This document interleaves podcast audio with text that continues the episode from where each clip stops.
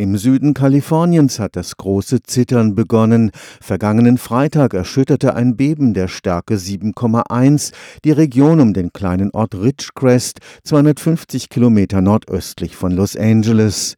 Es war das stärkste Erdbeben seit 20 Jahren und die Angst ist groß, dass es Vorbote eines Megabebens in der St. Andreas Verwerfung sein könnte. Dieses große Beben ist nach statistischen Berechnungen längst überfällig auffällig.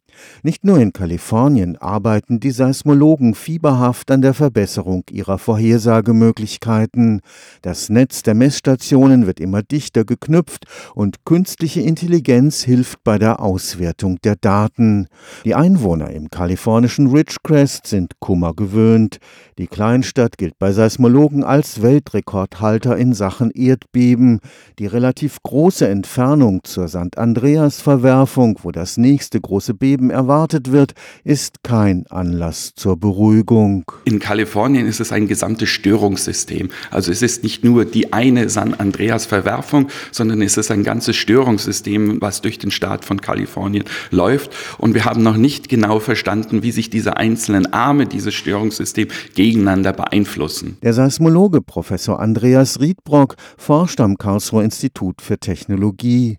Zur genauen Ortsbestimmung des Epizentrums eines Bebens muss auf die Millisekunde genau gemessen werden.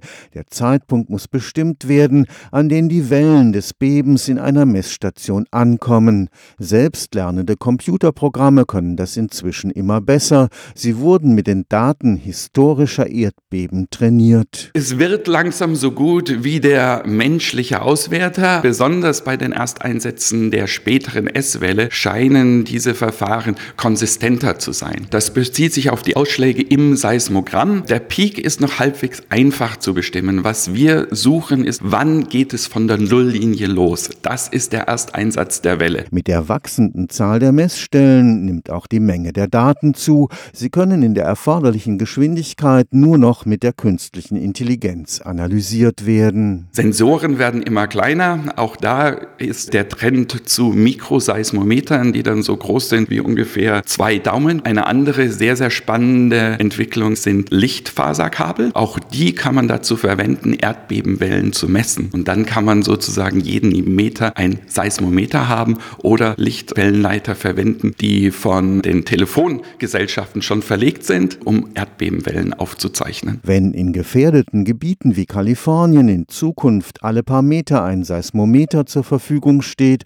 könnte in Verbindung mit Analyseverfahren durch künstliche Intelligenz auch einmal ein Frühwarnsystem System für Erdbeben funktionieren. Da ist sicherlich auch eine Tür zu einer Frühwarnung offen. Es ist aber auch eine Tür offen, zu Datensätzen zu kommen, die wir bislang noch nicht gesehen haben und die man mit der herkömmlichen Technologie nicht hätte aufzeichnen können. Stefan Fuchs, Karlsruher Institut für Technologie.